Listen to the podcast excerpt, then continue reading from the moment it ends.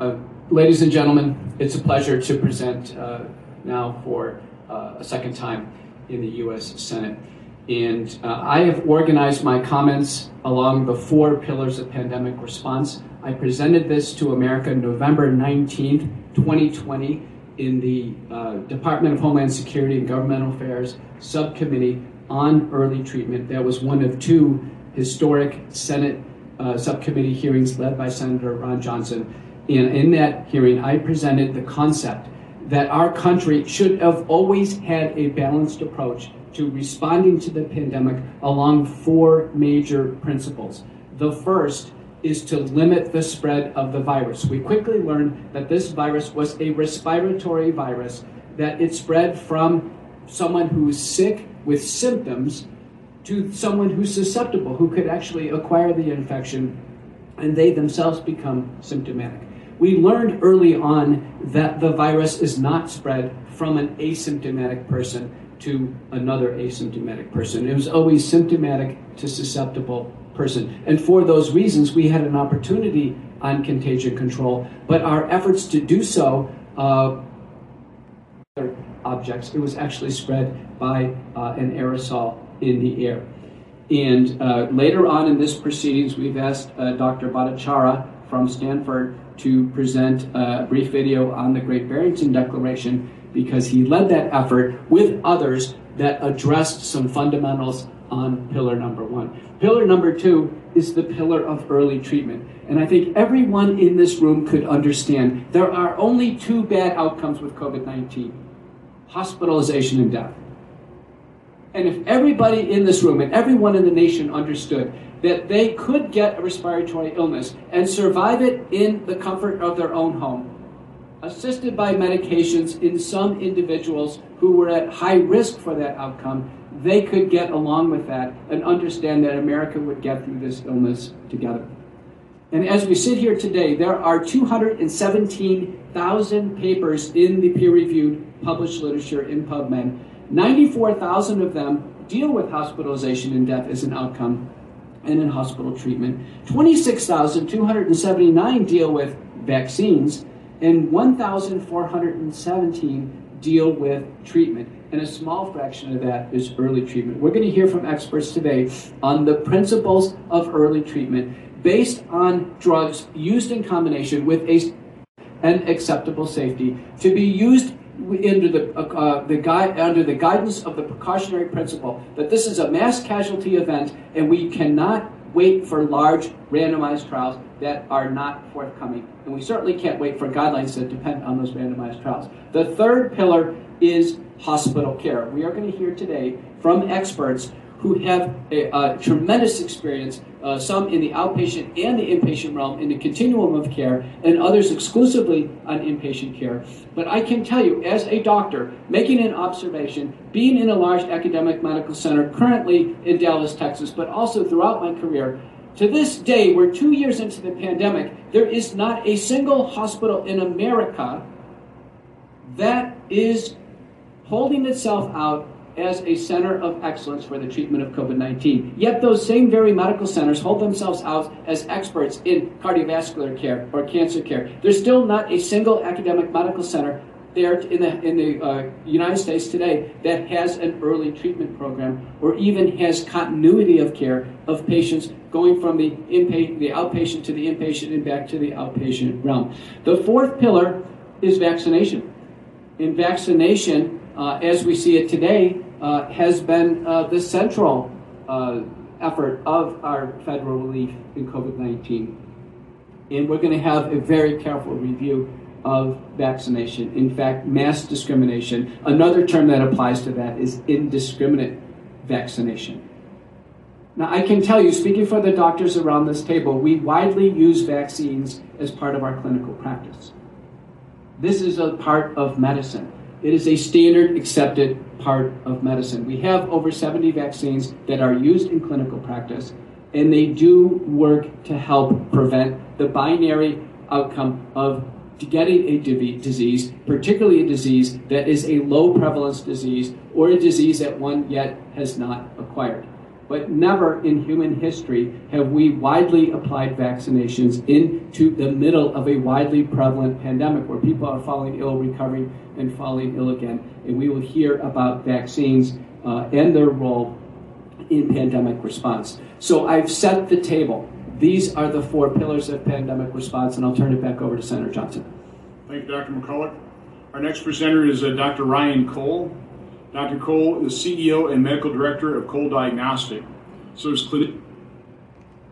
Welcome, ladies and gentlemen. This is Subliminal Message Studios, and I am your host, Leonardo. Let's go.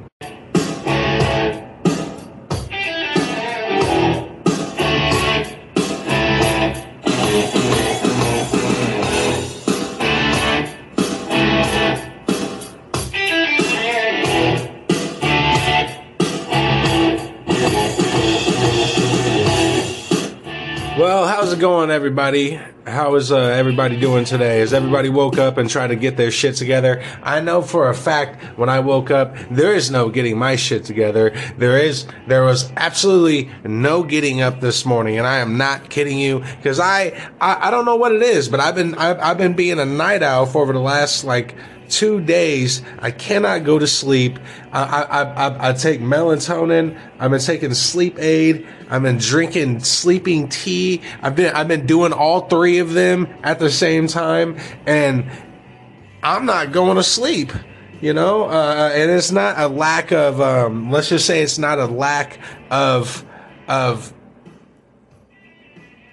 restlessness because I'm I it's not a lack of that. I'm always restless. It's not of uh it's just man, you ever get so uh just so caught up on everything that's going on your mind will not allow you to go to sleep. And I think over the last couple days, man, that's what been of one of my main problems. I cannot go to sleep. And uh, yesterday I couldn't go to sleep because I was I was busy. I watched the whole this whole the whole um, uh, the blackout of the medical doctors uh, pandemic response team that has completely been blacked out by CNN, MS, uh, MSM, and um, as well as many other publication, um, high, high million dollar news outlets that can't cover, which should be the most important, the most important session within the Pentagon that's being held, and, and, and it should be covered. It should be covered by everyone, but uh, fuck it, you know we ain't gonna cover shit. You know what I'm saying? But it is it, it's it, it is so interesting, and some of these doctors have went through so much, man. They've been blacklisted by everyone, just for speaking out too. A few of these doctors were fired. Um, a few of them have been in, um, uh, involved in lawsuits because the CDC said, "Don't you go treating anyone with uh, or don't you go treating anyone with any kind of generic medicines." If it is not our vaccination, don't you dare treat COVID 19 with it. Because after all, we are the gods in this. You know what I'm saying? Yes, do not treat yourself with anything but our mRNA death vaccination. And you know what? I just have some interesting facts I want to go over.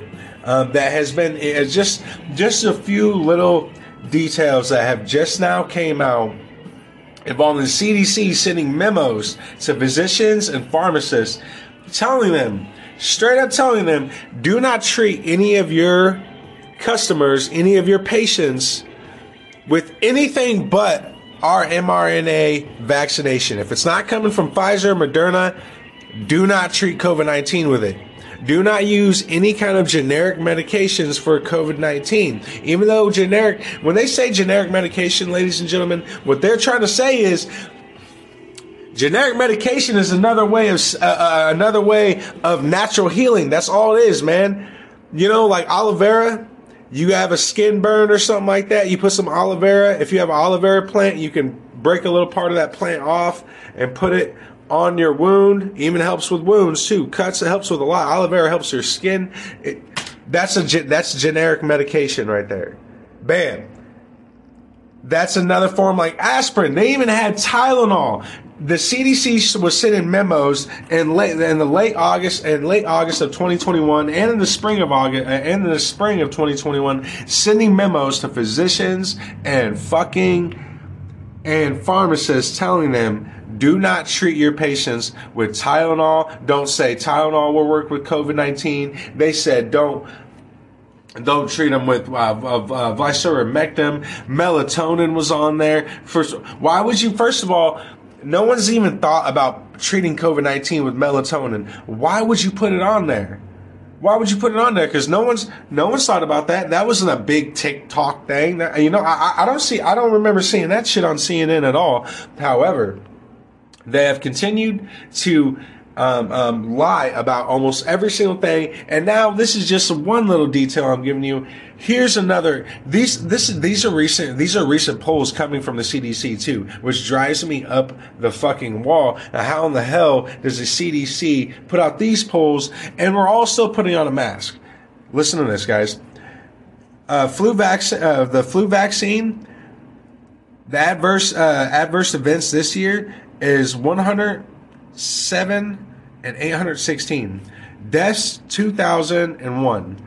Deaths uh, over the past couple over the past couple years or over the last years 77 as an overall majority. I should say every year. Tylenol adverse events 112,000 and 244. Deaths overall 26,356. Deaths per year 1,224. All right, now that's I just named off. Like I said, these are just two flu. That's the flu vaccine. That's Tylenol. All right, this is the COVID vaccine. Adverse events: one million fifty-three thousand eight hundred thirty.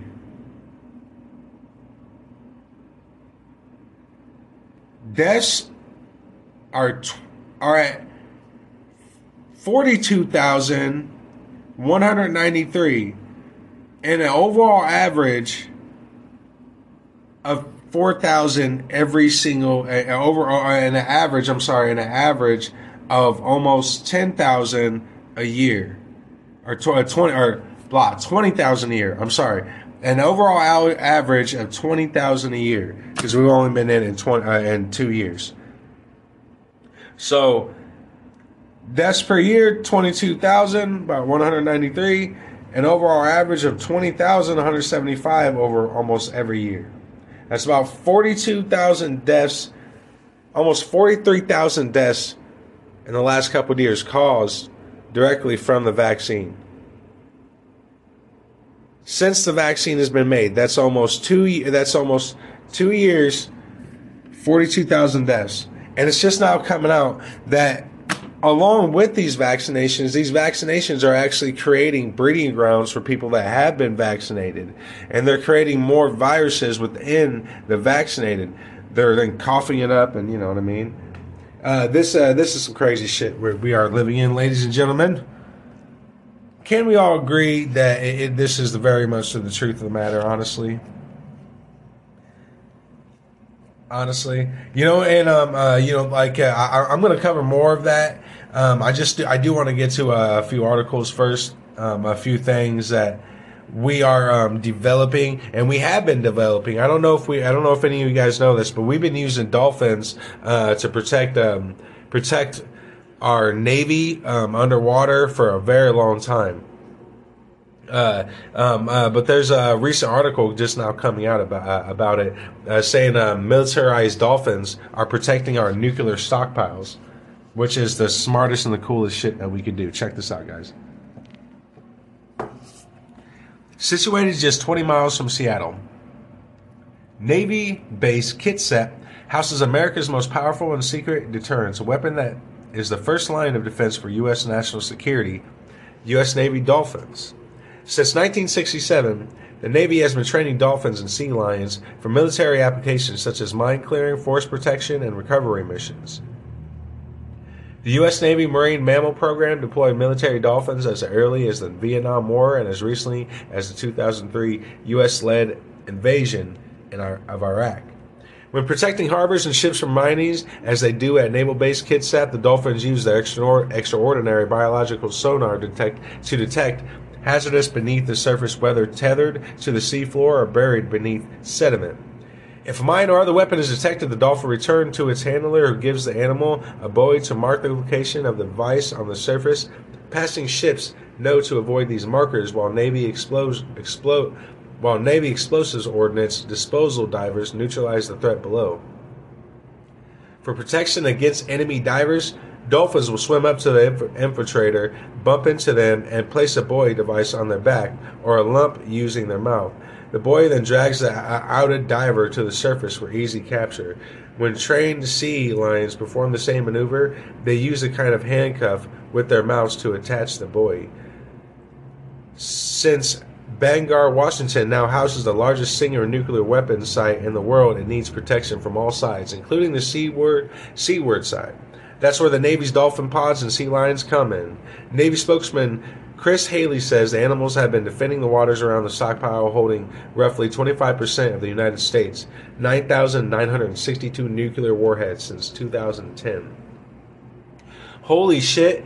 That literally means that that that uh, that that fucking under the sea has been protecting our nuclear stockpiles. That is honestly, that's that's some really cool shit. You know, this is these are uh, some of the reasons why I try not to touch on all the needy, you know, on on all the horrible shit, man. Because it's it's articles like this, man, that are so that are so awesome you know, we we have dolphins. We we got Ariel down there uh, down there with with with Poseidon and her dad and shit like that, protecting our stockpiles and all the dolphins. They probably got crabs down there that are trained and shit, singing songs. Under the nuclear weapons, we will protect them.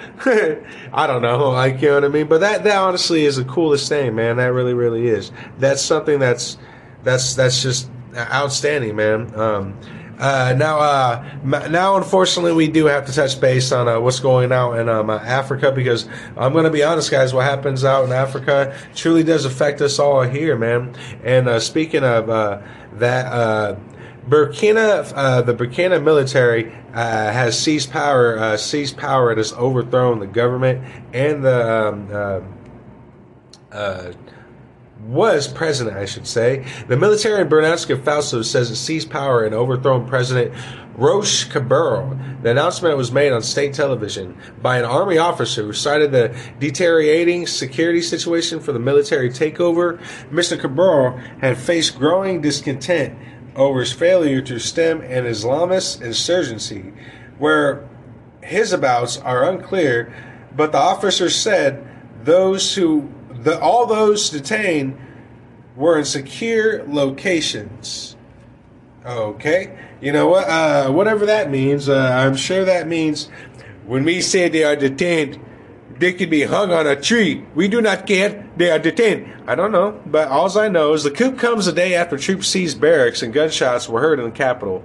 Uh, these are the same gunshots that I reported on. Apparently, uh, there was video that came out where they heard, everyone heard uh, some gunshots near the president's uh, barracks, near the president's house, and uh, yeah, that was him getting taken away by um, rebels. Yeah. Anyways, uh, early earlier, the ruling, uh, the ruling of uh, people, the ruling. The ruling People's Movement for Progressive (PMP) party said they both, Mr. Uh, they both Mr. Kabore and a government minister had survived an assassination attempt.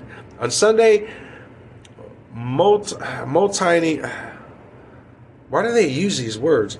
Mutinying troops demanded the sacking of military chiefs, chiefs and more resources to fight militants linked to the Islamic State group and Al Qaeda. The Army statement said Mr. Kabore had failed to unite the nation and to deal effectively with the security crisis which threatens the very foundations of our nation. The statement, as issued in the name of a group not heard previously, the Patriotic Movement of Safeguard and Restoration, or MPRSR, is French acronym. Although read out by another officer, the statement was signed by Lieutenant Paul Henry Sandaogo Damiba, who is believed to be the coup leader and a senior commander with the years of experience fighting the Islamic militants.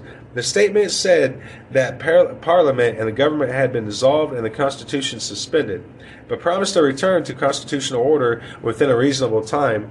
The military also announced the closure of Burkina Faso's borders. UN Chief Antonio Guterres condemned the coup and called on the military to ensure the protection and the physical integrity of Mr. Kabore. The African Union and regional bloc ECOWAS have also condemned the forceful takeover of power, with ECOWAS saying it holds the soldiers responsible for the disposed president, president's well-being. Earlier, the news of his uh, detention was received with cheers and celebration in uh, uh reports the BBC senior African correspondent Anna Soy. Well, you know, I do think it's absolutely uh, completely ironic how the UN, the UN, and um, of all people, but uh, you know, we shouldn't say this isn't. You know, we oh, who saw this coming? The UN, you know, actually sticking uh, the UN sticking up for Al Qaeda. Well, of course, the UN sticking up for Al Qaeda. That's their personal little Operation Gladio boys. You know, uh, uh, but it's it's hilarious how they're saying, oh, we condemn soldiers taking back their country because there's an Islamic state, there's an Islamic uh, radical um, movement of, of, of rebels that were blowing up that were blowing up police stations that were killing people that were starting wars with the military so the military the soldiers within the military said hey why not we start why, why not excuse me, why not we fight them back? Oh yeah, but of course you guys are going to get condemned for that because you actually actually fighting for your rights. But you know, whatever. Let's just move forward. All right. Now, Douglas County candidate Dave Pantos says he'd use his office to address root causes of crime. Dave Pantos served as executive director of the Legal Aid of Nebraska, ran several congressional campaigns, including Kara Eastman's in 2020. He teaches law and the policy of University of Nebraska. He's currently running for Douglas County Attorney against incumbent Don Kleine. Today, he tells a story and shares his vision.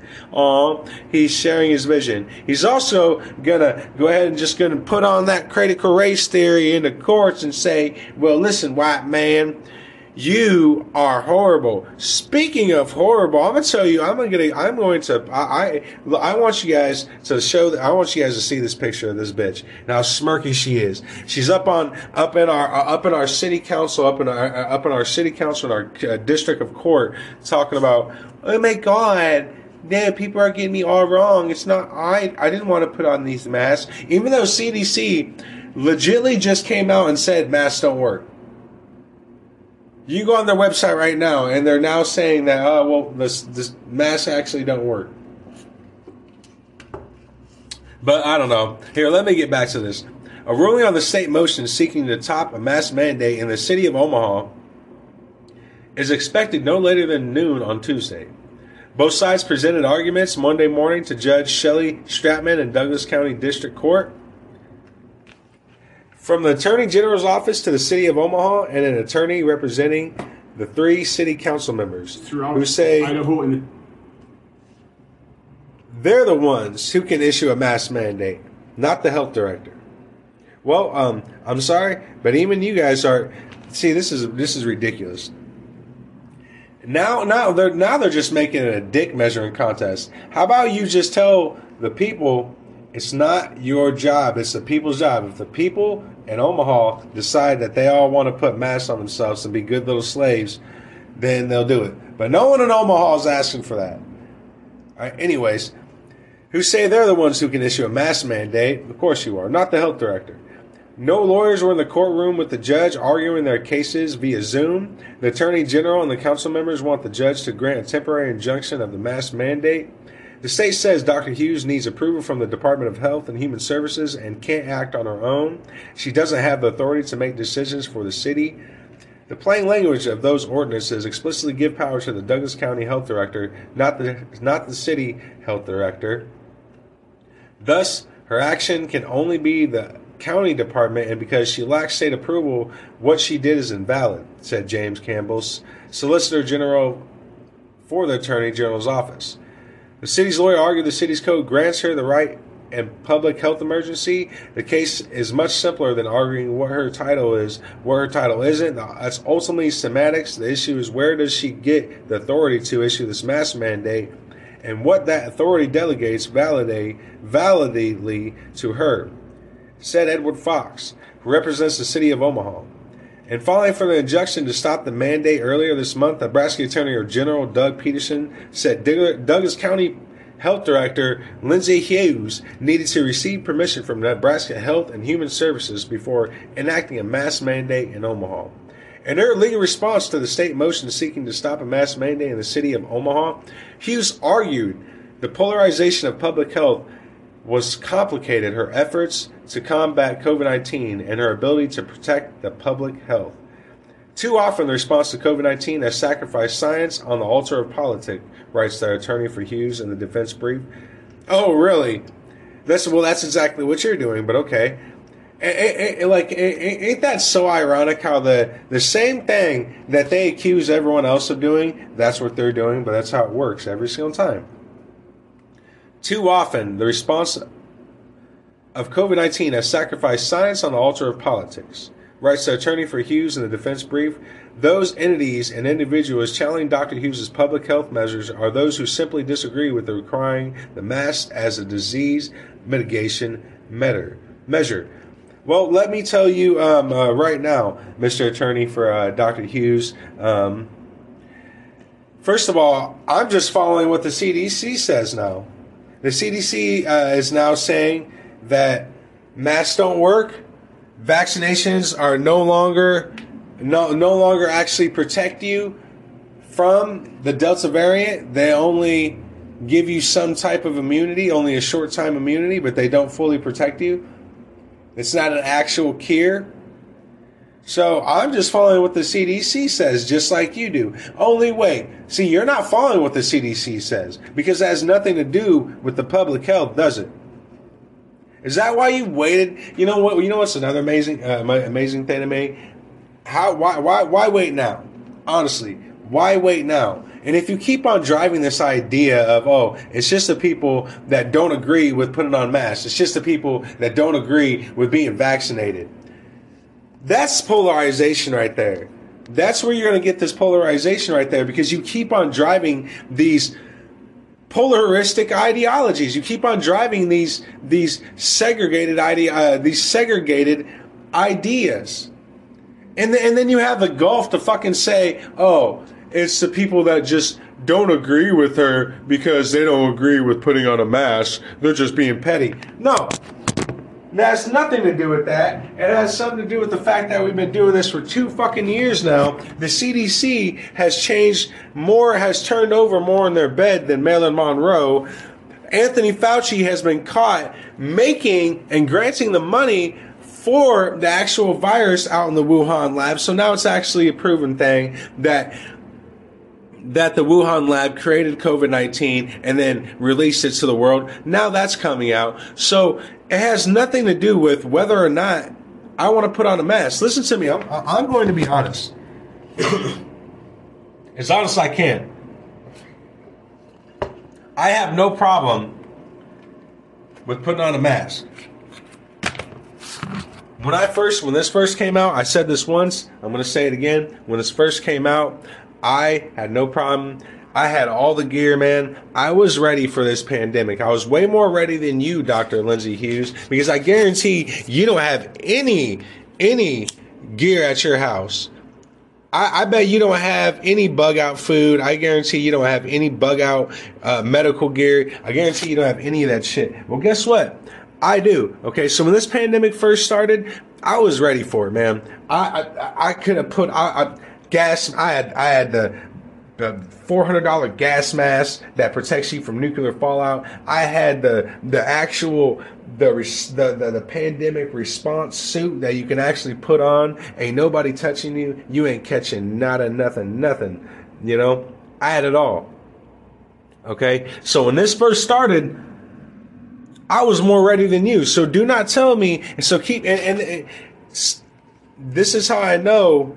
See, this is how I know what you're what you're really trying to do. because you know full well that we've been you know full well that even the CDC has now came out and said masks don't work. And if you don't know that, then what's the point of us putting on a mask now? What's the point of this of uh, of us of us putting on a mask now? What because the Marion the Marion variant it has a zero zero zero zero zero zero point one percent death rate, and no one's died from it still to this day. There's a new variant going around that, that they're calling the Florona variant, right? And that variant is supposedly where you can catch the flu and COVID, the, the, the Delta variant, at the same time, which contradicts which, which, which contradicts what the CDC said a while back ago about how you can't catch the flu and COVID at the same time. And now there's a mutated virus that, oh no, you can get flu, uh, flu and COVID at the same time. I mean, it's just ridiculous, man. It is ridiculous. It's, it's, it's, it's, it's, it's the same kind of ridiculousness as the Fulton judge greenlight special grand jury for Trump probe. For Trump probe. The judges on Fulton County Superior Court bench on Monday cleared the way for a special grand jury to be used for District Attorney Fani Willis' investigation of former President Donald Trump and his efforts to overturn Georgia's 2020 election results. Chief Judge Chief Judge Christopher S. Brasher wrote that a majority of the judges had agreed to the request issued by Willis's office last week.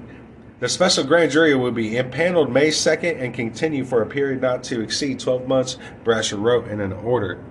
The special purpose grand jury shall be authorized to investigate any and all facts and circumstances related directly or indirectly to alleged violations of the law of the state of Georgia. You got to be kidding me. They're not even touching base on the fact that they have a grand jury. Well, let's take a look on who who is on this grand jury, right? Because we shouldn't just put a, a special grand jury on there and then just not find out who's on there. Okay? It's going to be U.S. Attorney B.J. Pak, U.S. Senate Lindsey Graham. Oh, wow Raffensperger.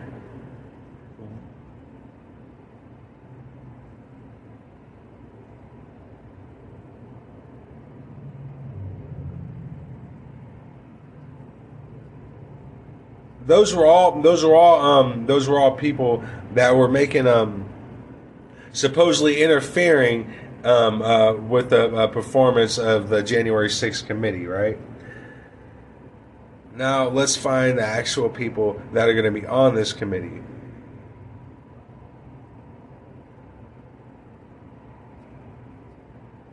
Uh, of course. Well, they're not going to release the names. Uh, I got them.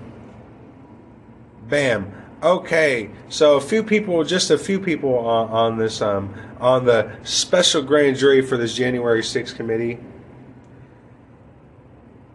Tamara Hollerman, uh, uh, Tamara Hallerman. Here, let me look her up real quick. Tamara Hallerman. Oh, okay, awesome. Tamara Hallerman, she's a Democrat. Jody Gran, Pete Galileo,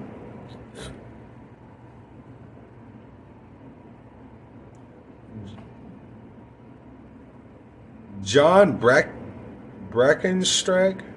You know what, ladies and gentlemen, some of these names uh, are very, very hard to pronounce. I'm going to be honest. Uh, but let's see what they're all about, though. Because after all, if we're going to have a special grand jury, let's make sure that it's not completely biased, you know, or, or, or God forbid, let's just make sure that, you know what I mean, they don't, um, they're not all paid off. Well, I will have to look into that, ladies and gentlemen, and I will have to get back to you because I am not for sure, and I do not want to touch base on something that I do not know whether or not it's true or not. For all I know, some of this, uh, some of these members on the grand jury that I just listed off, maybe they're maybe they're completely right in the middle. They're not, you know, Democratic. They're not Republican. They're independent. They're right in the middle, and may, and, and, and maybe just that. And and if that let's hope to God they just don't get into politics. You know what I'm saying? And they just kind of got put on this grand jury so that we can have a completely unbiased opinion You know, since we have to have opinion, because the media has completely brainwashed everyone in and convinced everyone that the January 6th riot was a form of an insurrection, and it's just amazing to me. But we'll get all. Uh, we'll, we got a lot more news coming back at us. Let's go on a quick break, ladies and gentlemen.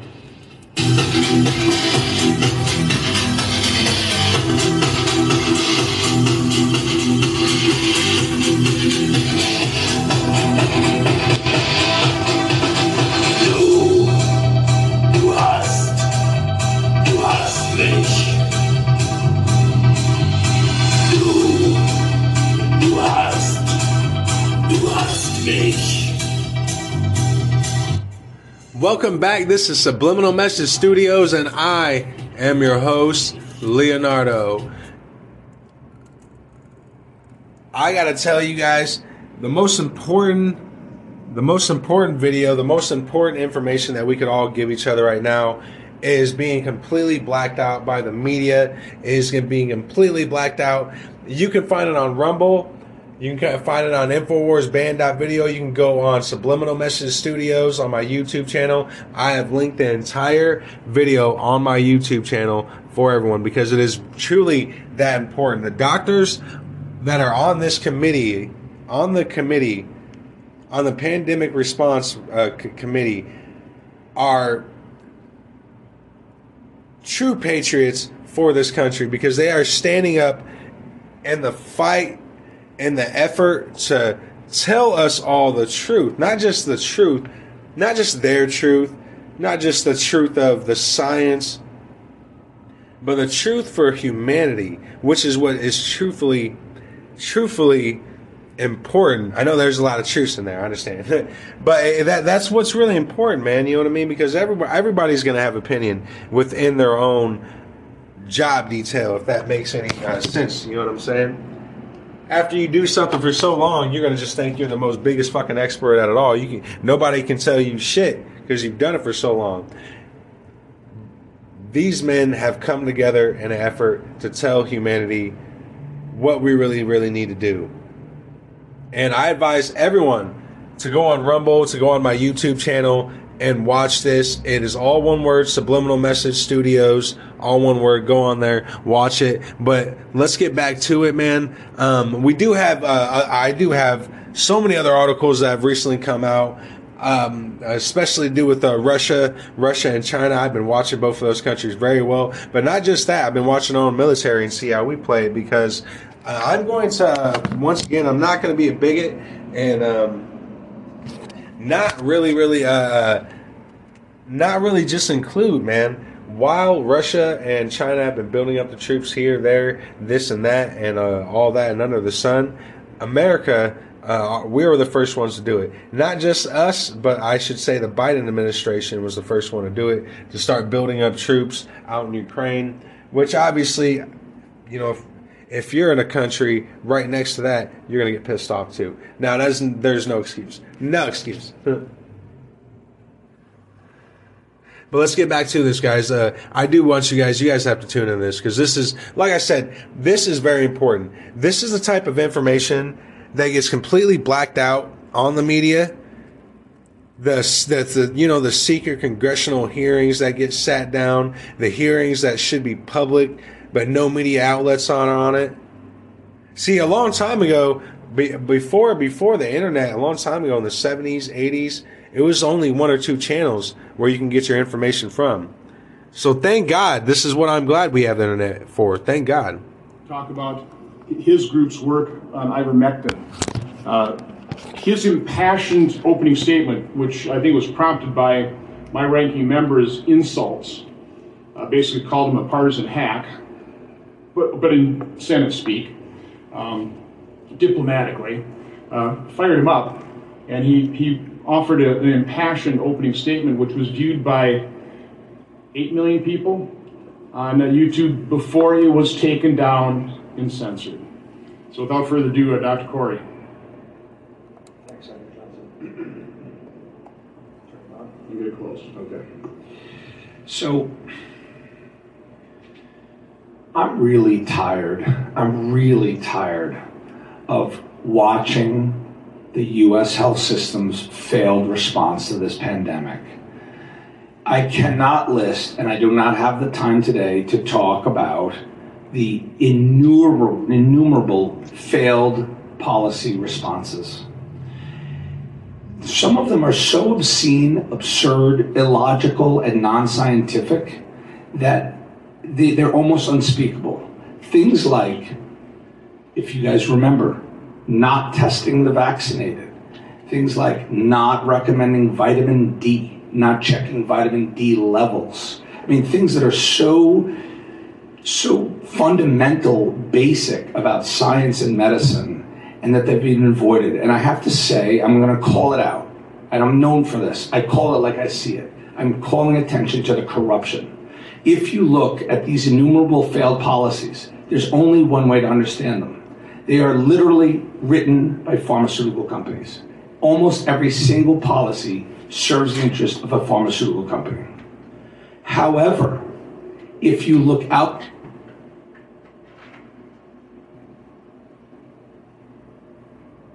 talk about some of those successful programs. Number one, across the world, there have been programs by health ministries which employed either widespread distribution or test and treat programs. I'm going to list them for you today. Listen well. That medication has been shown to literally solve the pandemic in numerous regions around the world. Mexico City, December of 2020. Their state health system deployed an early test and treat program. They deployed 250 mobile testing units throughout Mexico City, and they had treatment kits. They used and they collected data on 120,000 people. 50,000 of them took treatment kits, and they found in those who were given treatment kits that up to 75% avoided hospitalization. Up to 75% avoided hospitalization. Their hospitals emptied.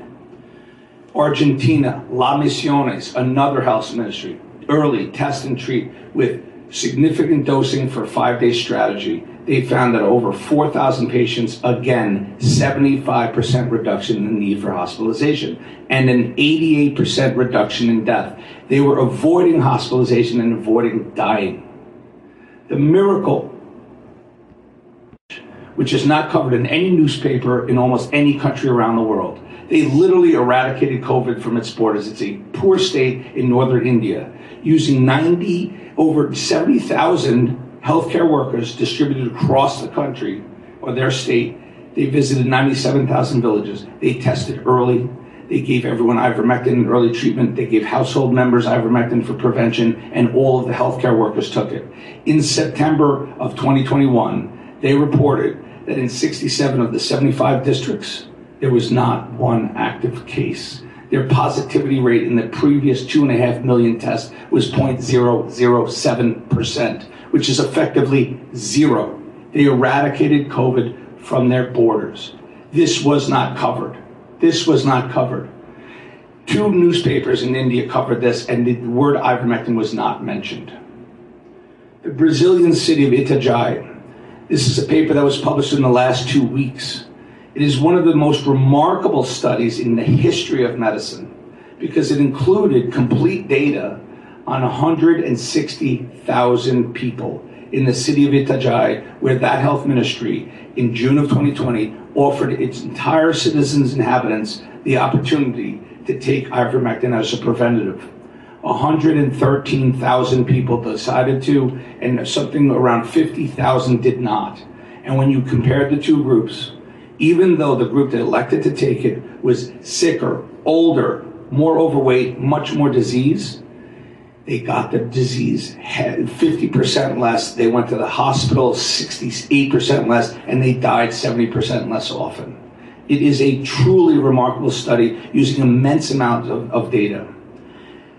La Pampas, Argentina, same thing. Early test and treat program showing that uh, the need for ICU or death fell by 50 and 60 percent. Peru did mass distributions long ago in 2020 until they stopped doing it because the administration changed. But they showed in all of the reasons where they did mass distributions, mortality rates and case counts fell.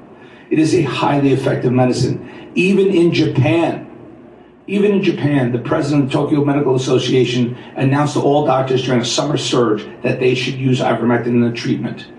Within weeks, the hospitalization rates reported out of Japan were lower than at any other time in the pandemic.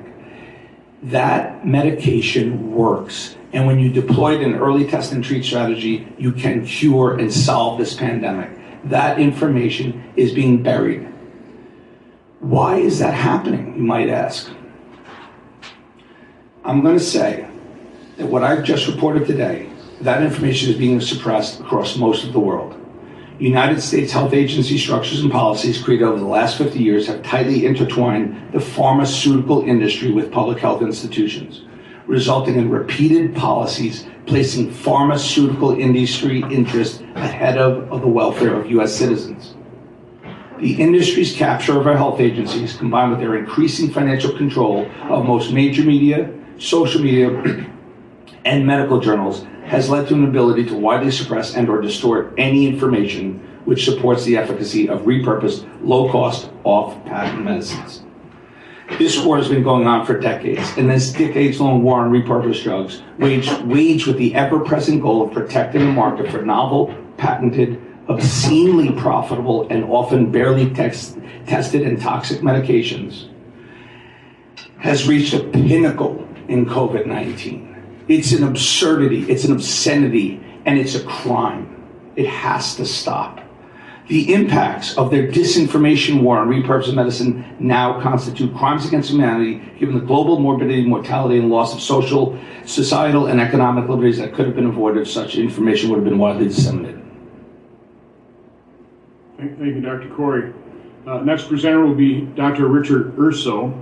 Dr. Urso is a medical doctor and scientist who graduated AOA with highest honors from the University of Texas School of Medicine. He continued five years of postgraduate training and research is, is the sole inventor of an FDA-approved wound healing drug.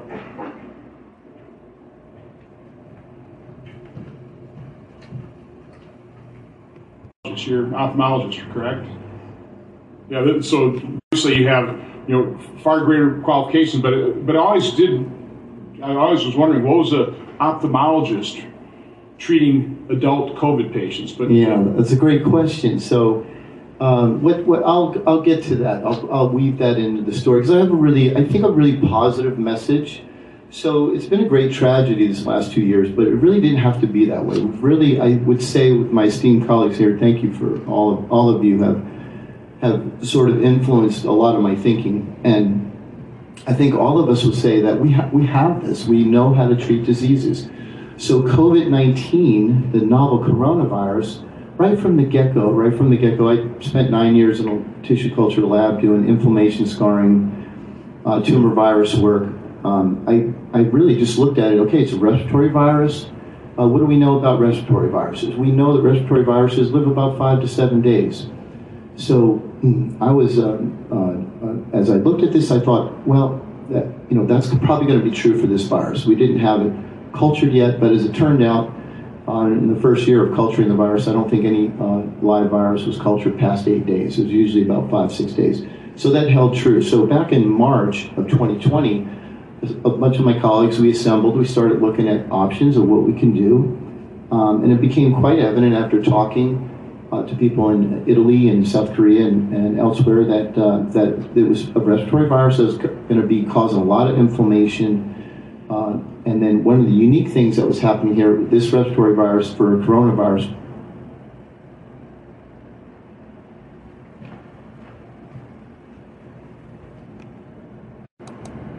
was a lot of blood clotting. So you had respiratory distress, blood clotting, and inflammation. And so as a physician, you know, those are not that, those are easy conditions to treat. The difficult part was really attacking the virus. And at the time that I first looked, uh, again in March, uh, early March 2020, I found about eight things that might work based on mechanisms. And so I think these are like, in a sense, tools in the toolbox that we ought to be trying. So my first patient, um, I treated with hydroxychloroquine, azithromycin, vitamin D, aspirin, and steroids. And I literally was shocked when I went and talked about it that um,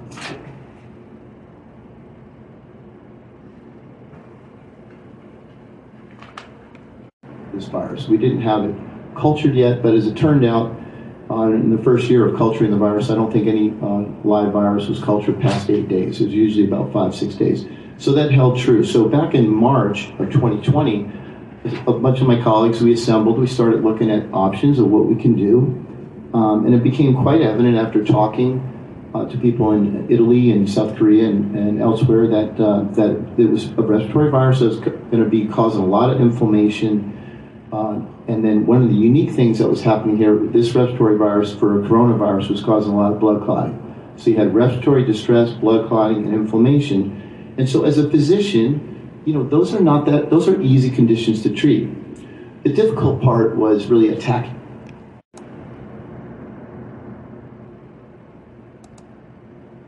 First looked, uh, again in March, uh, early March 2020, I found about eight things that might work based on mechanisms. And so I think these are like, in a sense, that we ought to be trying. So my first patient, um, I treated with hydroxychloroquine, azithromycin, vitamin D, aspirin, and steroids. And I literally was shocked when I went and talked about it that um, uh, that people were really coming at me about the steroids because anybody who treats respiratory syncytial virus and other viruses, the inflammatory phase is, is typically one of the most important phases.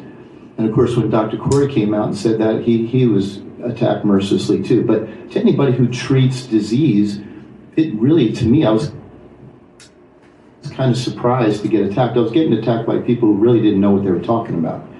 So what I'll say is, you, as as people who are listening, it's an inflammatory disease. It's a blood clotting disease. We have lots of medicines for inflammation.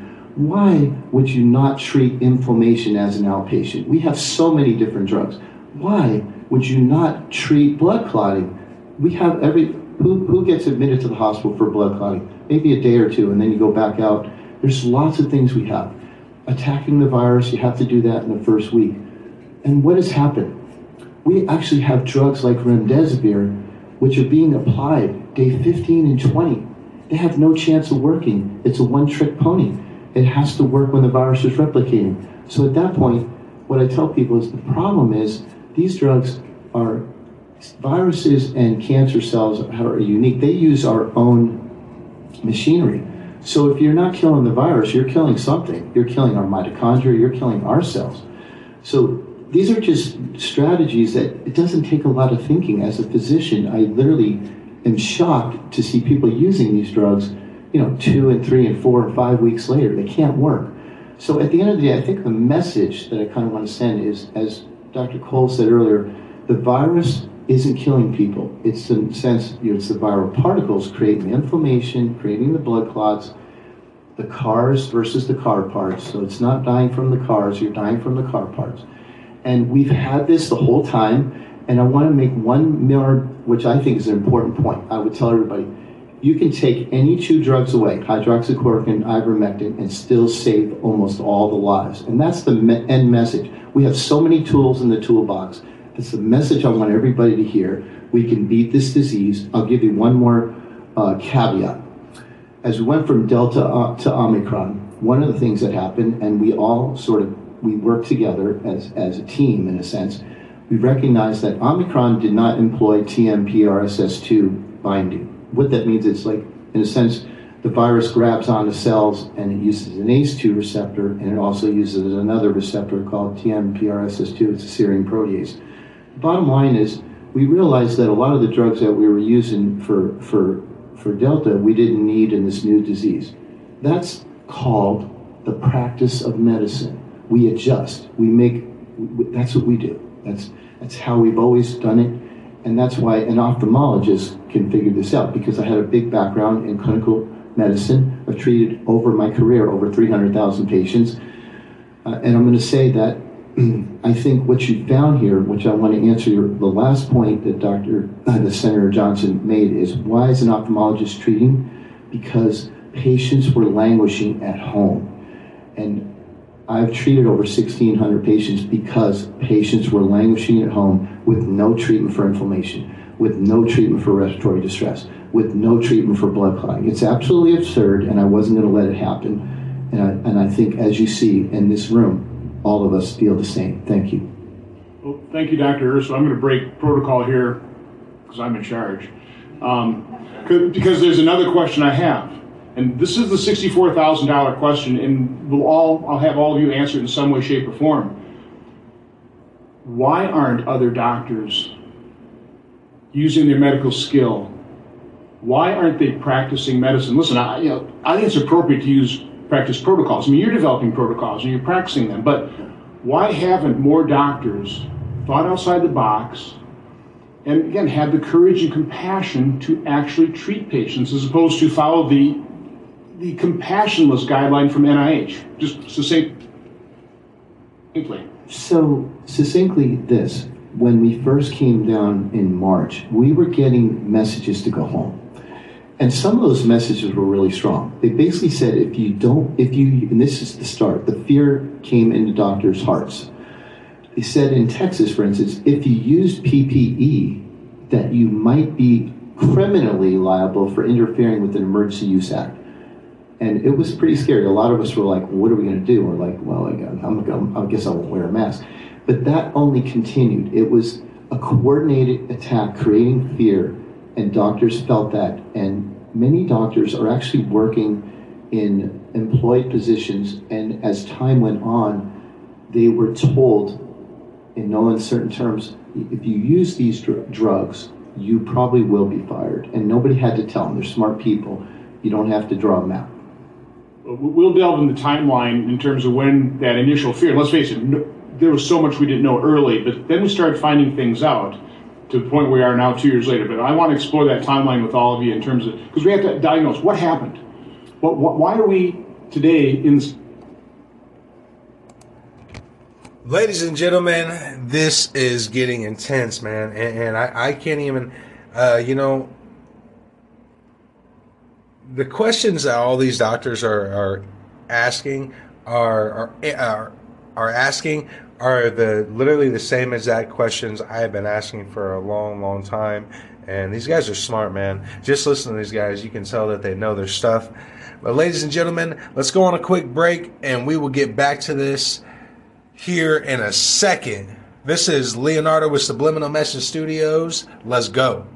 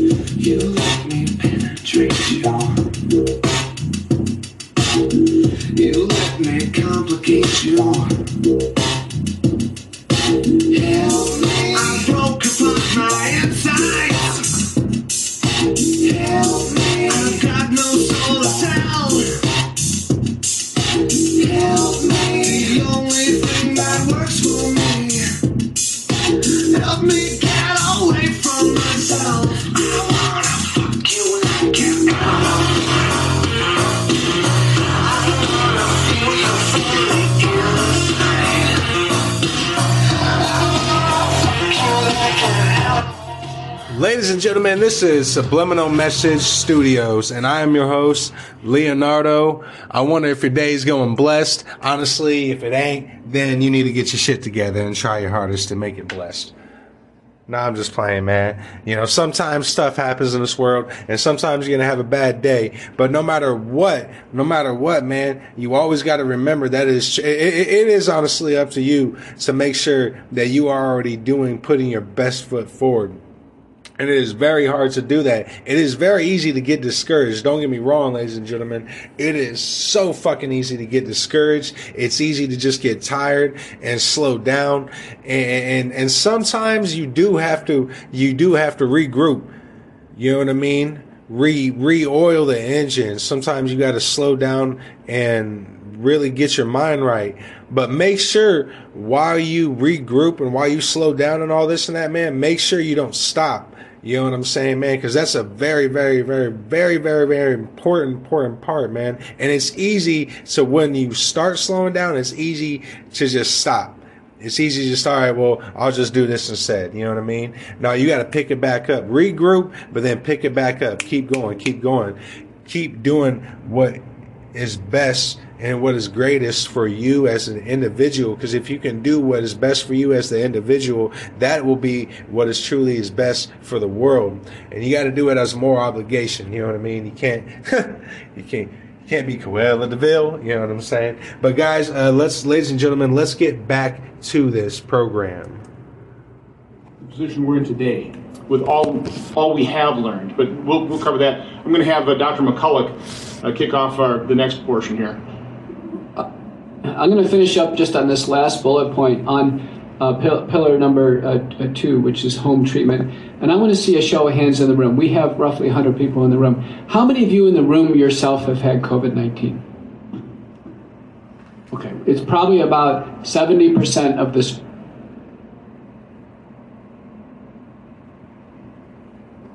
Potentially fatal illness. I want to recognize um, Dr. Uh, Christina Parks and I'm going to ask her to give a few brief comments regarding her experience. Christina Parks is a PhD in cellular molecular biology at the University of. Uh, she's been widely recognized as a leader uh, scientifically uh, in the African American community. Dr. Parks. Hi, um, I just want to clarify, I do not currently work at University of Michigan. That's where I received my degree in cytokine signaling in 1999. Today I come both as an uh, African American, as a scientist. As a scientist, it's quite baffling to me that we have an avalanche of data showing that it's the spike protein that causes the del- deleterious effects of COVID. All right? So, but we don't see any problem with putting genetic material into the cells um, of our body that tell it to make tons and tons of spike protein. Right? We're not adding a little bit like a traditional vaccine and then having your body make an antibody response. We've decided let's just make the body just make tons of the spike protein. And we know that the spike protein is toxic. The Ginsha lab at Georgetown showed the spike protein signals through the ACE2 receptor, which usually doesn't signal at all, and that leads to pulmonary hypertension. This is causing inflammation. Um, Avolio and at the Bristol Medical Center in the UK showed that the spike protein severely disrupts the functions of cells that support the heart. Maybe it's just me, but I want my heart cells to work right. Lee and all out of Hong Kong demonstrated the antibodies um, made to the spike protein cross react with our own tissues so that many people, when they make antibodies to the spike protein, they're getting an autoimmune response that can be devastating.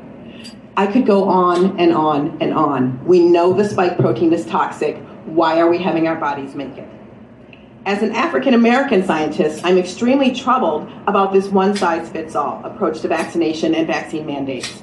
There's now a growing body of data showing that people of African descent respond more vigorously to vaccines containing RNA viruses and may need a lower dose. This is Gregory Poland's work out of the Mayo Clinic. And basically, he showed that they have both a higher innate and a higher humoral response. And in order for those vaccines to be safe, we're looking at something like the MMR with measles, mumps, and rubella, all RNA viruses. They may need a lower dose because the higher dose, when you activate your immune system, it becomes inflammatory. If you activate it too much, it becomes hyperinflammatory. If you lack vitamin D, with most, most um, African Americans are deficient in, you cannot shut out that inflammation. So this is something that we should have been looking at, and we're not looking at. We've decided to do one size fits all. Dr. Parks, ju- just to ke- keep it on- track, uh, because we're going to get to the vaccines section Oh, oh, okay, I'm in- in sorry. a little bit, but I want your comments just very briefly on African Americans and early treatment, your understanding as a scientist. We need to have vitamin D, right? We need to have vitamin D sufficiency. Um, in fact, uh, treated him at home. Unfortunately, we had an oxygen machine that didn't work. So he blood saturation went down to the point where he was incoherent. We called EMS. They said your problem is your oxygen machine doesn't work. They put oxygen on him. He went to 98% saturation. We moved him to the hospital. He recovered all his cognitive functions. He was doing quite well, but he was no longer getting medications that reduce his inflammation. He was no longer getting medications that um, block the histamine response. He was no longer getting the medications that he needed, and he was no longer getting, um, um, you know, um, lung steroids. And uh, he just declined and declined and declined until he passed away on Friday. And I say he passed away from lack of appropriate care. Thank you. Did, did, did you have no right to insist that your father was treated as a as a practicing physician? You I'm not. A, I'm not a physician. I'm a PhD. Okay, I'm sorry. So, but, but you had no right as a family member. No, It's these are our protocols, and this is all we'll do. I mean, we asked for those things specifically. I mean, in my father's case, things went fairly quickly. First, they told us we'll send him home tomorrow with oxygen. Then they changed their story, and you know, and we asked for particular medications, and they said those weren't part of those pro- their protocol. They could not give them to us.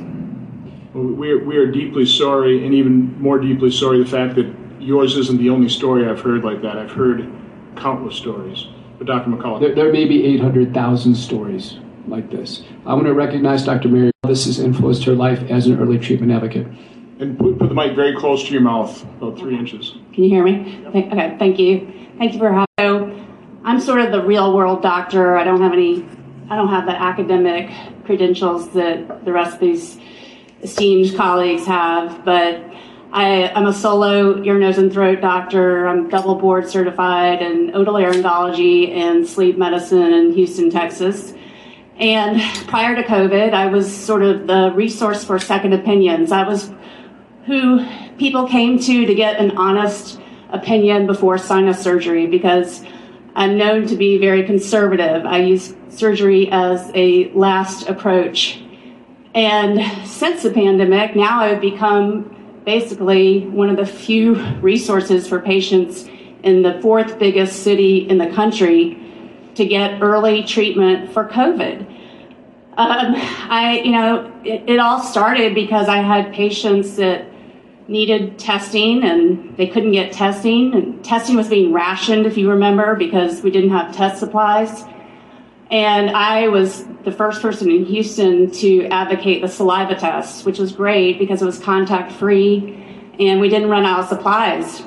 So my practice just became a hub for COVID because of, of that. And to date, I've run over 80,000 COVID tests. So in the last six months, I've really evolved into a early treatment uh, advocate. I've um, used a combination of medications, and up until recently, I was using monoclonal antibodies, and sadly, we can't get those anymore. Uh, but you know, I've, I just hear so many stories. At first, it was you know my my PCP won't see me, so they came to see me and ENT. I became the PCP. Uh, now it's people are terrified to go to the hospital, so I've I've become the emergency room. I'm giving high dose IV steroids. I'm giving you know 25 grams of IV vitamin C, but I am keeping people out of the hospital and. I've kept over 2,000 people out of the hospital. And if you look at current statistics, 20 of those people should be dead, and they're not. So um, I, I see a lot of high risk patients. I, you know, I don't know if you saw my press conference, but I had, um, you know, a woman in her late 60s, diabetic, not taking her medications, came to me with an oxygen saturation of 82% and she came to my clinic three days in a row. She got IV steroids. I gave her 80 milligrams of Solu-Medrol based on the FLCCC protocol. Thank you. Uh, I gave her two grams of vitamin C. I gave her a slew of medications. I Ladies and gentlemen, I'm sorry for uh, breaking uh, break, breaking this real quick, but you know I just think this is so uh, uh, oxymoronic. While there's a mask mandate going on here in Omaha, Nebraska, or at least Dr. Lindsay Huse is trying to put one on, we're having to sue her. All this is going on. The LA school district is the nation's second largest, requires students now to upgrade from the regular mask to N95 mask. You see, oh, now, now you have to wear, like I said, ladies and gentlemen, what did I say? This has nothing to do with the health of the public. This is everything to do with you being a slave. All right, I, I, I'm sorry. I just saw this article. It just came up and it's just outrageous to me. This and, and this and me and this is all blacked out too. No one else is covering this, ladies and gentlemen. No one. Just listening, guys. This is this is what a time in history we are in. Like what what a time in history we are in. To be alive right now, to be involved, to even be semi involved in this is something that is is is I, I I'm honored. Honestly, I'm quite honored. Threw the kitchen sink at her because she refused to go to the hospital. And in prior times, I would say, you, you need to go to the hospital, but she refused. Um, but now she's alive and doing wonderfully. And you know, there's it's just sickening how many patients did not receive that kind of care. And the turning point for me when I really got angry was uh, a patient that his wife reached out to me. He's trapped in the ICU, a father of six, sheriff's deputy, refused to give anything. But you know, these these hospitals give them low dose steroids. They give them six milligrams of dexamethasone, you know, three times a day. A lot of these hospitals won't even give breathing treatments. It's ridiculous. They won't give them the vitamins. I mean, and so basically, she called me in desperation, and I testified. She sued the hospital to try to get her husband the medications he needed. I testified, we won. The hospital refused to grant me privileges, even though I have a spotless record. And I was furious. That's when it all changed for me, and I became, you know, I became thrust into the public because of Methodist Hospital. But um, it's just you know we I've seen a lot and I'm angry and I'm exhausted. I mean I have one hospital I can send patients to that I feel safe to. I have one one doctor, Dr. Joe Varon, who I trust that I'll send my patients to out of an enormous city, and I'm exhausted. I can't find any doctors to help me. Um, it's it's a huge problem. First of all, thank you, Dr. Bowden, for having the courage and compassion to treat patients and, sharing that story. We're, we're going to come back in greater detail uh, in terms of how the treatment has evolved for those of you who are actually treating patients versus how it has not evolved evolved for over two years throughout the rest of the medical establishment. But our next uh, presenter is Dr. Harpal Mang- Mangat. Uh, Mr. Mangat went to medical school at the Royal College of Surgeons in Ireland interned at Trinity College, Dublin, and then completed residencies at London and Oxford universities before arriving in the U.S. in 1992, where he did the same again. He is currently in private practice in Germantown and created over a thousand and has treated over a thousand COVID positive patients with good results. Mr. Mangat, or Dr. Mangat. Thank you very much. First of all, I'd like to compliment you on what you said. I've been through the same here in Maryland and it's it's horrific. But what you can do is just Doctor, get your mic right about about three inches from your. okay. I want to thank you for sharing your experiences. I've had the same experiences. I'm a, currently a COVID center, and a lot of people call me up for everything, and it's evolved. You have to ch- pick up the challenge and help the, the patient. And the most important thing is seeing how it has evolved. When we started, we didn't understand this disease. And what I've learned from it, it's a two step disease. The first step is the early phase, the viral phase, and there are generic antivirals which aren't as expensive as Molnupiravir or the uh, other drug, which can be used. But the whole point is after you have day seven to 10, you enter the immune or the inflammatory response and the only way to treat it is high dose steroids. And we've got to be careful as physicians because one of the problems that Peter Kory was saying, and other people have been saying, all these papers came out. Well, they were essentially treating the inflammatory phase with the wrong drugs. So you've got to look critically at some of these papers and understand that. So, but uh, what I want to do is just thank my patients for allowing me to, well, for pushing me because they refused to go to hospital like your, your patients.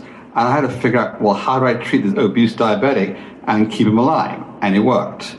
And each time we had to bring them in, and now I'm giving IV antibiotics, IV steroids as well. And I'm having very good results and ha- having the same experiences that you did with hospitals. So it's not just you, it's all of us. But I want to uh, thank you for the comments you made because I think a lot of us are in the same position as we try and help our patients get better every day. Thank you, Doctor. Our next presenter is uh, Dr. Paul Marik. Dr. Marik received his medical degree from the U- University of Witwatersrand, Johannesburg, South Africa.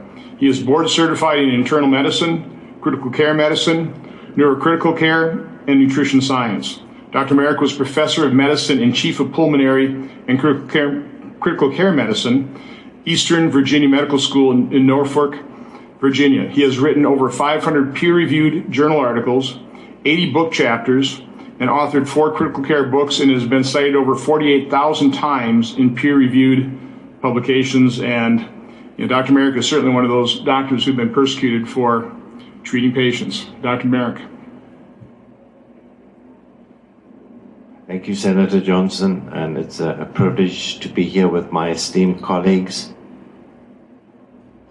So, as you said, I'm a critical care doctor. I've practiced in the ICU for 35 years until recently, and until my job was terminated. Uh, I've been treating COVID patients in the ICU since March of 2020. I've treated hundreds and hundreds of COVID patients. So, what I need to tell you is that between 4 to 10% of symptomatic patients with COVID 19 have required hospitalization across the world. With Omicron, it's about 2%. In this country, 4 million patients have been hospitalized with COVID, and of those, 850,000 poor souls have died. 850,000 people have died. These have been unnecessary, needless deaths. The NIH guidelines for the treatment of hospitalized patients for COVID include remdesivir and low dose dexamethasone. Consequently, almost every single patient in this country, almost every single patient in this country is treated with the combination of remdesivir and low dose dexamethasone. The PALM study group investigated four drugs for the use of Ebola. The results were published December the 12th, 2019, in the New England Journal of Medicine. And that date is particularly important because that signaled the beginning of COVID. The Data Safety study, Monitoring Board of that study terminated the study of remdesivir. Terminated because remdesivir increased the risks of death and renal failure. It was such a toxic drug, the Data Safety Monitoring Board terminated the use of remdesivir. Yet, in January and February of 2021, the NIH and the Act 1 study enrolled patients in a study looking at remdesivir for the treatment of COVID 19. The last patient was enrolled April 19, 2020. Ten days later, 10 days later, before the study had actually terminated, Dr. Fauci sat in the, in the Oval Office of the White House and he said the trial was good news. What Dr. Fauci did not tell you was that the primary endpoint of the study was changed halfway during the study. We all know that is scientific misconduct. Because the study was not going to be positive, they changed the primary endpoint. The original endpoint was an eight point ordinal scale that included death and a requirement for mechanical ventilation. Knowing that remdesivir would not affect those endpoints, they invented a bogus endpoint called time to recovery, which they showed in this study was statistically significant. And based on this bogus endpoint, remdesivir was a risk of death by 3%. It increases your chances of renal failure by 20%. This is a toxic drug. But just to make the situation even more preposterous, the federal government will give hospitals a 20 country will absurdly use this homeopathic dose of dexamethasone. Why? Because the NIH tells them to do this. So, what the NIH and other agencies have ignored are multiple FDA approved drugs. These are FDA approved drugs. These are not experimental drugs, which are cost effective and safe and have unequivocally, unequivocally been shown to reduce the death of patients in the ICU and in hospital. For example, there are 25 high quality. So people complain about the quality of these studies. So if you select out the high quality randomized controlled trials, they show that ivermectin reduces the risk of death by 26%. This is an extremely safe and cheap drug. In fact, it is one of the safest drugs on this planet. You are more likely to die from taking Tylenol. You are more likely to die from taking Tylenol than ivermectin, yet the FDA calls this a dangerous horse deworming medicine. So we have a whole host, as Dr. Uso and other clinicians have said, there are a whole host of drugs that have been proved highly effective for the treatment of hospitalized patients, including antiandrogen therapy, spironolactone, fluvoxamine, nitazoxanide, melatonin, vitamin C, and I can go on. So the question is,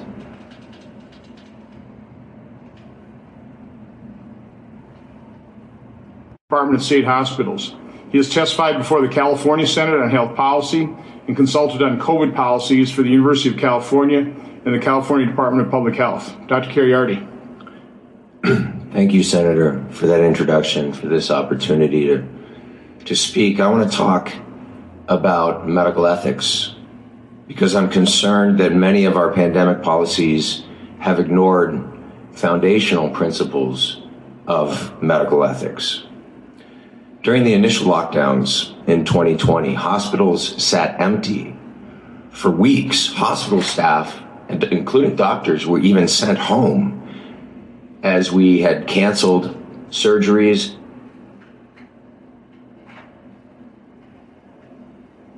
Not arrive until months later. Healthcare systems, spurred by perverse payment incentives from CMS, Dr. Marik uh, avert to just one of those, there are several others, caused our healthcare systems to focus narrowly on one single disease. This had the effect of, for example, biasing our COVID hospitalization and death counts. We've heard quite a bit about that in the media in the last couple of weeks, but people in this room have known about that for two years. We effectively abandoned patients that were suffering from other conditions and had other medical needs. The disastrous fruits of this myopia include an unprecedented 40% increase in all cause mortality among working age adults 18 to 64 over the last year, most of which, two thirds to three quarters, depending on the state, was not, not related to COVID. Actuaries tell us that a 10% rise in all cause mortality is a once in 200 year disaster. This was a 40% rise. Our public health establishment has no answer for. I mean, whoa, that that is completely fucking insane. You know that that's. I uh, yeah, I don't even have. An, I honestly don't even know what to say to that. That's just The ethical principle of free and informed medical consent, guaranteed by the Nuremberg Code, the Helsinki Declaration, the Belmont Report, commissioned by our own federal government, the Common Rule in federal law. This basic principle of medical informed consent was abandoned. For example, when vaccine mandates required experimental EUA vaccines. The common good argument to get vaccinated in order to protect others quickly fell apart with clear evidence that the COVID vaccines do not prevent infection or transmission of the virus. Yet these one size fits all mandates for vaccines remain. Meanwhile, public health authorities ignored natural or infection induced immunity, even though this remains our primary path out of this pandemic, especially as vaccine efficacy declines with time and with new variants, as we've seen clearly with Omicron. Transparency, which is a central principle of public health ethics, was likewise abandoned. Along with several colleagues, some of whom are in this room, I had to file a FOIA request to obtain the Pfizer vaccine clinical trial data from the FDA, which the FDA is required under federal law to release on the day in which this vaccine was authorized. The agency came back saying that it wanted 75 years to release this data, the data for the vaccine that had been mandated for millions of Americans. Data that took the FDA only 108 days to review. Fortunately, the federal judge just ordered this data released in eight months. Thousands like me have lost our jobs for declining a novel injection whose safety and efficacy data still remains hidden. My firing from the University of California, where I served for 15 years, my entire professional career as a professor in the School of Medicine and director of their medical ethics program, came shortly after I challenged the constitutionality of the university's vaccine mandate in federal court, a case that's ongoing. The scientific method also suffered by a repressive academic and social climate of censorship and silencing of competing perspectives that we've heard a little bit about already. I certainly experienced that at the university. This projected to the public the false appearance of a scientific consensus, a consensus that was often very strongly influenced by economic or other political external interests. Finally, our government and public health authorities have still not defined the thresholds for this state of emergency that is renewed every three months.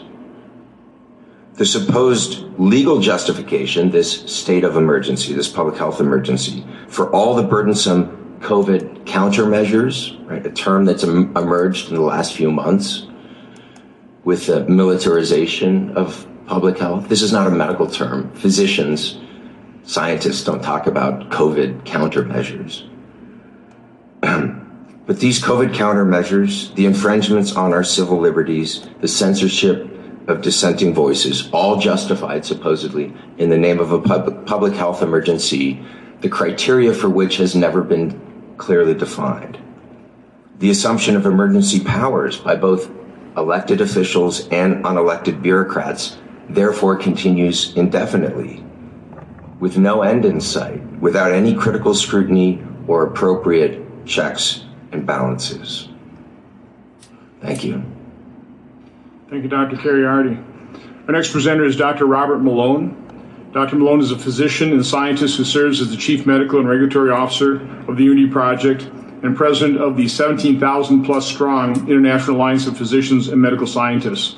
Dr. Malone also operates a consultant practice specializing for over 20 years in advanced development of medical countermeasures for infectious diseases, vaccines, and drugs. Dr. Malone is an internationally recognized scientist and the original inventor of mRNA vaccination, DNA vaccination, and multiple non-viral DNA and RNA slash mRNA delivery technologies. Dr. Malone.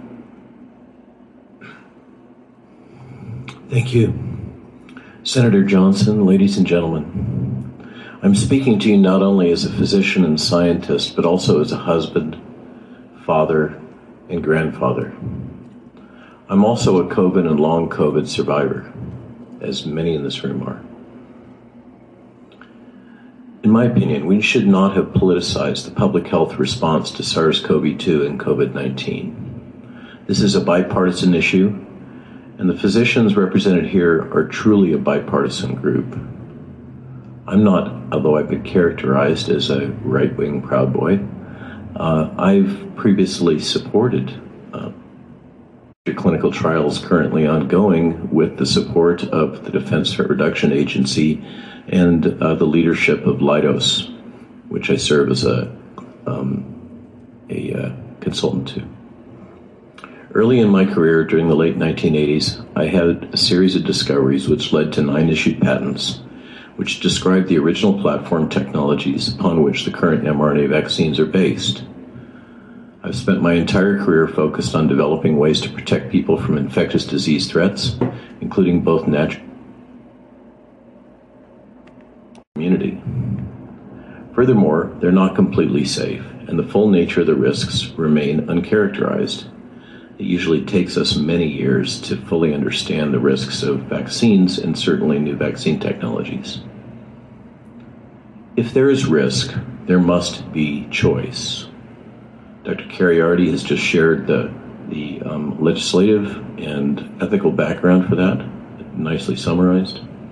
Informed consent based on full disclosures of risks is an absolute necessity for any medical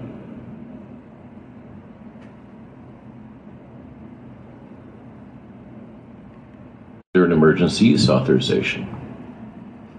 In contrast, Omicron is highly infectious, readily affects those that have been vaccinated, is generally associated with mild disease, and rarely, if ever, causes death. Mandating these vaccines makes no sense and is completely inconsistent with the core principles of Western bioethics developed since the Nuremberg trials and codified in federal law as the Federal Common Rule. If I may quote, in May of 1995, Nelson Mandela said, There can be no keener revelation. Have had a particularly strong adverse effect on our children, and vaccine mandates for our children are completely unjustified at this point. In closing, I always like to try to end on a positive note. Americans are good people. We're committed to the importance of integrity, human dignity, and community. The world still believes in the importance of the American experiment, of American ideals, and still looks to us to provide leadership during these difficult times. I believe in the vision of the United States, in the vision of the shining city on the hill, in the vision of Camelot and I have faith that we will be able to overcome these difficulties as we have had all prior challenges. It's time to come to coordinator for vaccine injury. I was certainly made aware of Dr. Reisman from the email group, but also from uh, his presentations in front of uh, federal health agencies. Uh, Dr.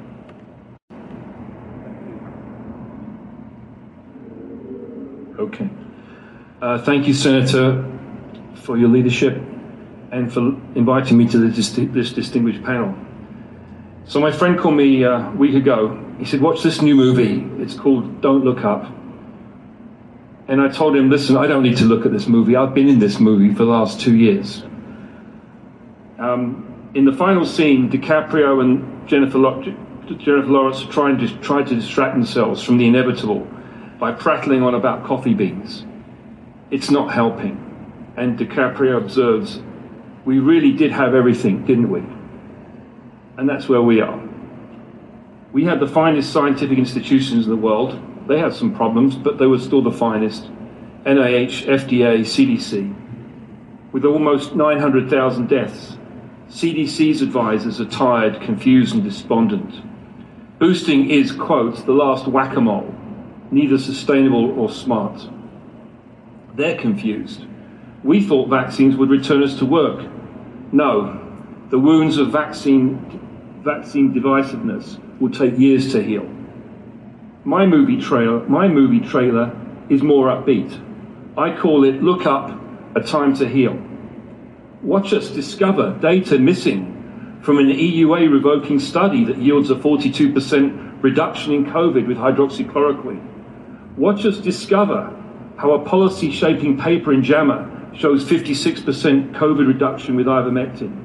Who did it? Was it FDA? Perhaps it wasn't. If FDA can wade through molnupiravir and Paxlovid are not what we think they are. They meet FDA's definition of gene therapeutics. They could need 15-year studies for cancer, autoimmune and other concerns. Perhaps quasi-vaccine describes these novel vaccine-like drugs.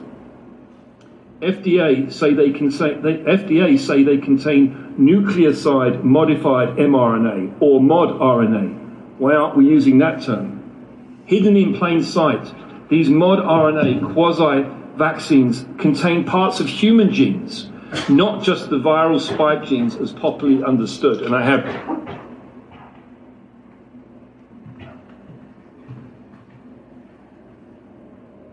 America wants to see FDA listen not only to vaccine injured patients, but also to scientists who started to figure out this months and months ago. Establish ICD 10 and CPT codes. Release the NIH study on injuries, fund research. And, and at this point, hot off the pr- and the answer appears to be yes. So finally, we're getting through. So. So look up, everyone. Look up FDA. It's time to heal. Thank you. Thank you, Dr. Wiseman. But let me ask staff, do we have uh, Dr. Bhattacharya's video queued up? Can we run that? Finish my testimony on vaccines. Should I do that now? Or? Oh, um, sure. Because I was a little bit confused about where we were in the in the thing. So I just want to stress again um, that African Americans have many predisposing mutations that are very protected from malaria. We have beta thalassemias, we have sickle cell trait, we have glucose 6 phosphate dehydrogenase. When their system is stressed, they lose their ability to carry oxygen effectively. One in 10 African um, males of African descent has glucose 6 phosphate dehydrogenase deficiency. It's sex linked. That means one in 10 could basically devolve when their system is highly stressed, either under COVID or as a result of a vaccine. Do we screen for this at birth? No. Are hospitals ready to give a transfusion when someone does this? No, they don't even know it's happening. They just ignore the whole thing. And so, um, in this light, my, my son is Ethiopian. And we know that Gregory Poland's data showing that um, people of African descent um, generate a much more vigorous immune response that could go hyperinflammatory in response to vaccines. That is the, some of the most significant, like statistically significant data I have ever seen. The p value is so low, it's got, you know, like negative numbers all behind it. And so, um, he's supposed to get a vaccine. He's in New York City. He's like, Mom, I can't do anything. I can't go to a restaurant. I can't do anything. So we're in a horrific position where people of African descent are being mandated to get a COVID vaccine to stay employed or participate in normal life, such as going to a restaurant, even though um, these products have not been option, op- optimized for the genetic profile. Thus, African Americans are likely to be at significantly more risk of an adverse event than their European counterparts. Even worse, we're about to push this on our kids right? We know that in response to MMR, William Thompson at the CDC was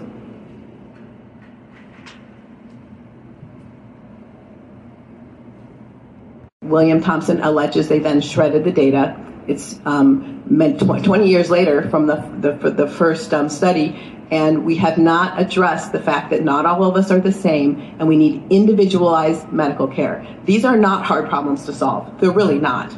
We just and we actually need to address the issue instead of making everything a one size all political nightmare. Thank you, Dr. Parks. Uh, again, do we have uh, Dr. Bhattacharya's video? Okay, we'll run that, and that will kind of uh, conclude the opening statement part of the program. And then it'll be the, the free for all of a discussion, very free flowing. Dr. Urso? Mm, Senator, I want to just before we get on the questions, enter something into the record. Um, I want to personally thank you. Um, in the past, uh, medical schools and conferences would, like this would take place. Um, we debate uh, how to treat these kind of diseases, and you know, I, I, it's kind of strange that we, this meeting has to take place in the U.S. Senate. Um, you know, given the current state of affairs, um, that's what, that's where we are. But in the past, we would think that somehow the FDA, the CDC, the NIH, we would have basically maybe a message board, exchange ideas. And I really want to reach out and say thank you for what you've done to Dr. McCullough and Dr. Risch, who initially uh, set all this up. Um, you know, the extreme censorships and attacks have have led us to come to this place. And so I want to just thank you uh, for what you've done. Um, you've really pushed this all forward. Uh, you know, as a you know, you've been yourself become a researcher and a scientist over this last two years. So thank you very much. I appreciate that. Okay, thanks. Um, so again, what, what we'll do is we'll move to uh, Dr. Jay Bhattacharya's uh, description of, I think he'll probably be talking about the Great Barrington Declaration to kind of, kind of wrap this all up. This, this is, from my standpoint, this is what might have been. Th- This would have been certainly a second opinion of how to respond to COVID, which from my standpoint would have been far more rational. In my opening statement, I talked about our deaths per million, which, or I think over 2,600 per million versus Sweden's uh, 1,500 per million. And I will point out that 1.8 million Swedish school children went to school, no masks, results, facts, truth matter. So we'll listen to uh, Dr. Bhattacharya, and then we'll open up the discussion. I know there are people in the audience that uh, have some questions. Uh, we'll, we'll call them. The credentials, the qualifications, the integrity of the individuals that are sitting around this table. And again, this is just this is a fraction of other courageous globally trying to push back against uh, you know the one size fits all approach. But let's start the uh, video with uh, Dr. Bhattacharya.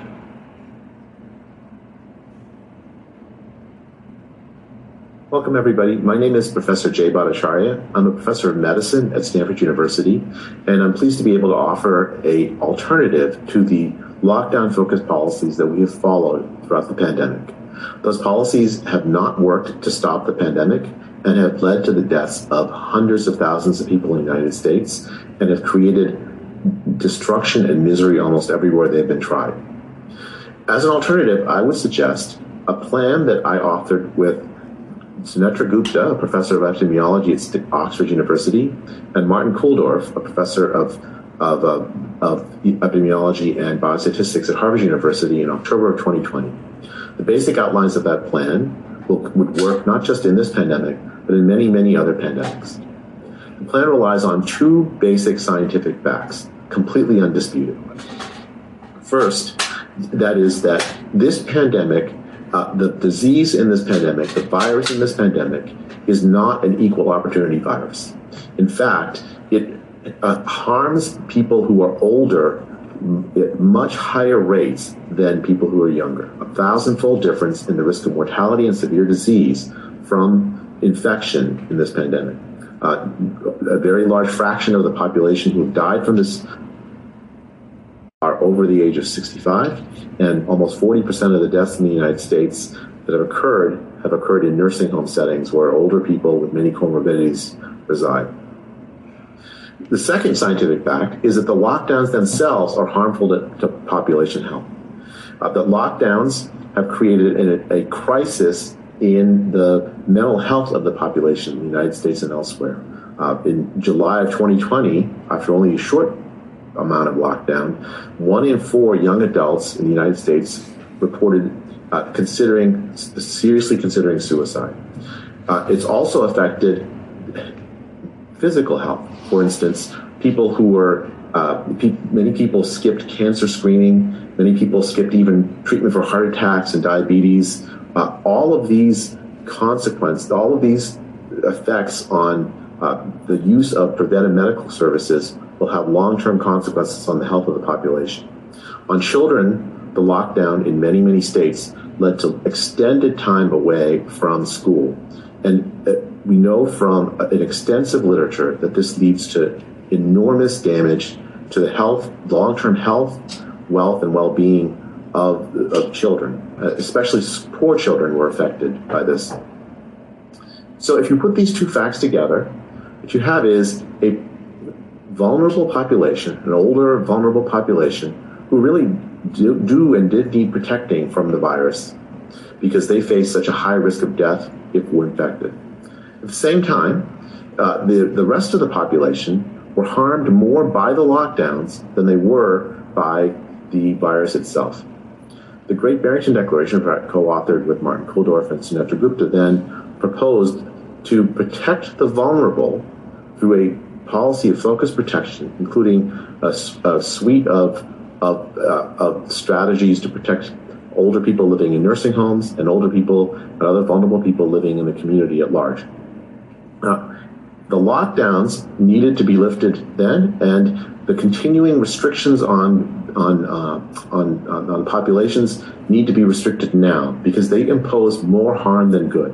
They do not stop the disease from spreading, as we can see during the, this this current wave. The disease spreads via regional and seasonal patterns. Uh, we've maintained this very this illusion of control over the, the path of this disease and attributed to basically uh, regional and seasonal influences uh, the, the, to our own actions, which actually have not particularly affected the path of the disease, while at the same time uh, wreaked enormous harm on the population at large. So lift the lockdowns and engage in extensive focus protection of vulnerable populations. That we wrote that in October of 2020. Now we have even better tools to protect vulnerable populations than we did then. The vaccines, while they do not stop disease spread, actually are quite good against severe disease, making sure that vulnerable older populations are, are vaccinated and protected against severe diseases is, is still quite important, not just in the United States, but around the world. Furthermore, we have better treatments, and we should be investing in in uh, in research to continue to improve our treatments um, and and strategies to make sure that we have treatments available everywhere where someone vulnerable, especially, gets sick. So, um, if you if you put these strategies together, our society can continue to function in a much more healthy way than we have functioned these past two years, uh, while at the same time working to protect older people. Uh, the strategies we followed, basically by ignoring the possibility of early treatment, by not focusing our efforts on the protection of vulnerable populations, and worst of all, these restrictions on uh, on uh, on human behavior, on human connection, have wreaked enormous damage. And it's far past time that we stop those policies and instead follows, followed an alternate plan. Thank you for your time. So, Dr. Bhattacharya was joined by colleagues from Harvard and from Oxford uh, and put together the Great Barrington Declaration. I'm pretty sure they published that in, I think it was October 2020. Uh, we've since seen emails between Dr. Collins and Dr. Fauci, head of NIH and NIAID, uh, basically with concerted effort to destroy, reputationally destroy Dr. Bhattacharya and his co-authors. Now, I'll ask the listening audience, did, does that sound like a crazy individual? Sounds to me like a highly qualified, very reasonable person, as we have in this, we've assembled in this room. So what we're going to move into next is the open discussion. I don't know where this is all going to go. Wow, ladies and gentlemen, now that was a huge piece. And once again, these are the kind of things that are getting completely blacked out. CNN is not covering this. I have yet to see really this on Fox News. I have yet to see this on almost any other channel besides uh, MOA, Rumble, Banned.video. Thank God for InfoWars, man. Alex Jones is really killing it out there. And uh, of course, yours truly, Subliminal Message Studios. I have it up, I have this up on my podcast and on my YouTube channel. However, they I just looked on there and they just took it down. So I'm going to be having to re-upload constantly this video but uh, if not, they are not going to take it down off Anchor. Haha, mother effers. Um, ladies and gentlemen, we are living uh, once again. We're living in a histor- uh, historic time. And what a time to be alive, by the way, you know? What a time to lie. What, what, what a time. See, even if you are not involved in politics, you can still be involved within your community. And there's so many different assets and so many different aspects of things you can do to help the community. You know, I mean, if, if, even if you're not a peace loving Democrat, let's say if you hate people, there's so many different things that you can be involved in right now that needs your opinion. You see, that's what the world, uh, you know, like the world is shaped by opinions. The world is shaped by someone that can simply say something in a certain way that will completely outspeak and outsp- outspeak and outrank everything else that is going on in this world. What we do is our reality. That is why I constantly tell my uh, tell everyone, don't ever let the screen, don't ever let movies, don't ever let your phone be your reality. Use your eyes. Remember to use your eyes for your reality. If everything you look around and everything you see around you is dirty, it's messy, it's disgusting, then clean it up. You have to start, we have to start with what's around us at first. If we keep on looking at the screen or getting on Twitter, getting on TikTok and valuing these opinions as if they really are actually tangible and it's something that you can personally do right now. And it is the things that we can do right now that are truly make a difference within this world, ladies and gentlemen.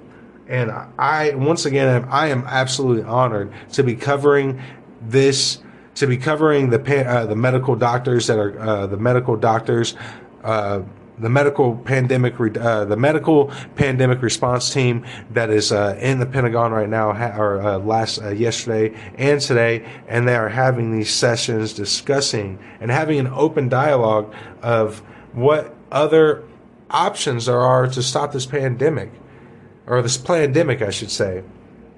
But it's all not going to be anything if we all don't get involved and keep on discussing these matters at an everyday aspect. And I honestly believe that we are doing it better and better. We just need to be more open about it and understand that it is that uh, it is the uh, openness that will truly, truly start to make a change within everyone else that you see around you.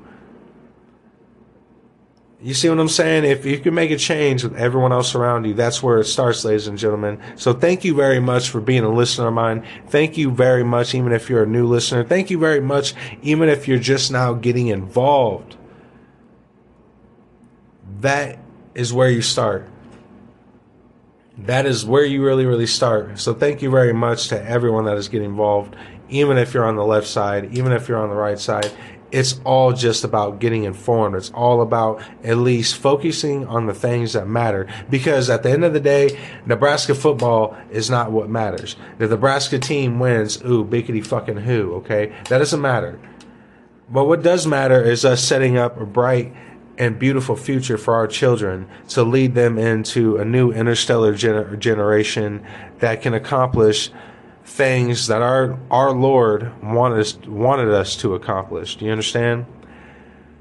This is Subliminal Message Studios. I am your host, Leonardo, and keep a lookout for my new broadcast. I will be focusing on the art, uh, on uh, more news because there's so much more I could not get to. This is share this everywhere, ladies and gentlemen. I mean, the share this podcast everywhere. All right, share this everywhere because these are the discussions that they are not showing you, that they are not letting go on YouTube, obviously, because it just already got taken down on my YouTube channel. But these are the things that will truly drive individual thought. This is Subliminal Message Studios. Thank you very much, and have a good day, ladies and gentlemen.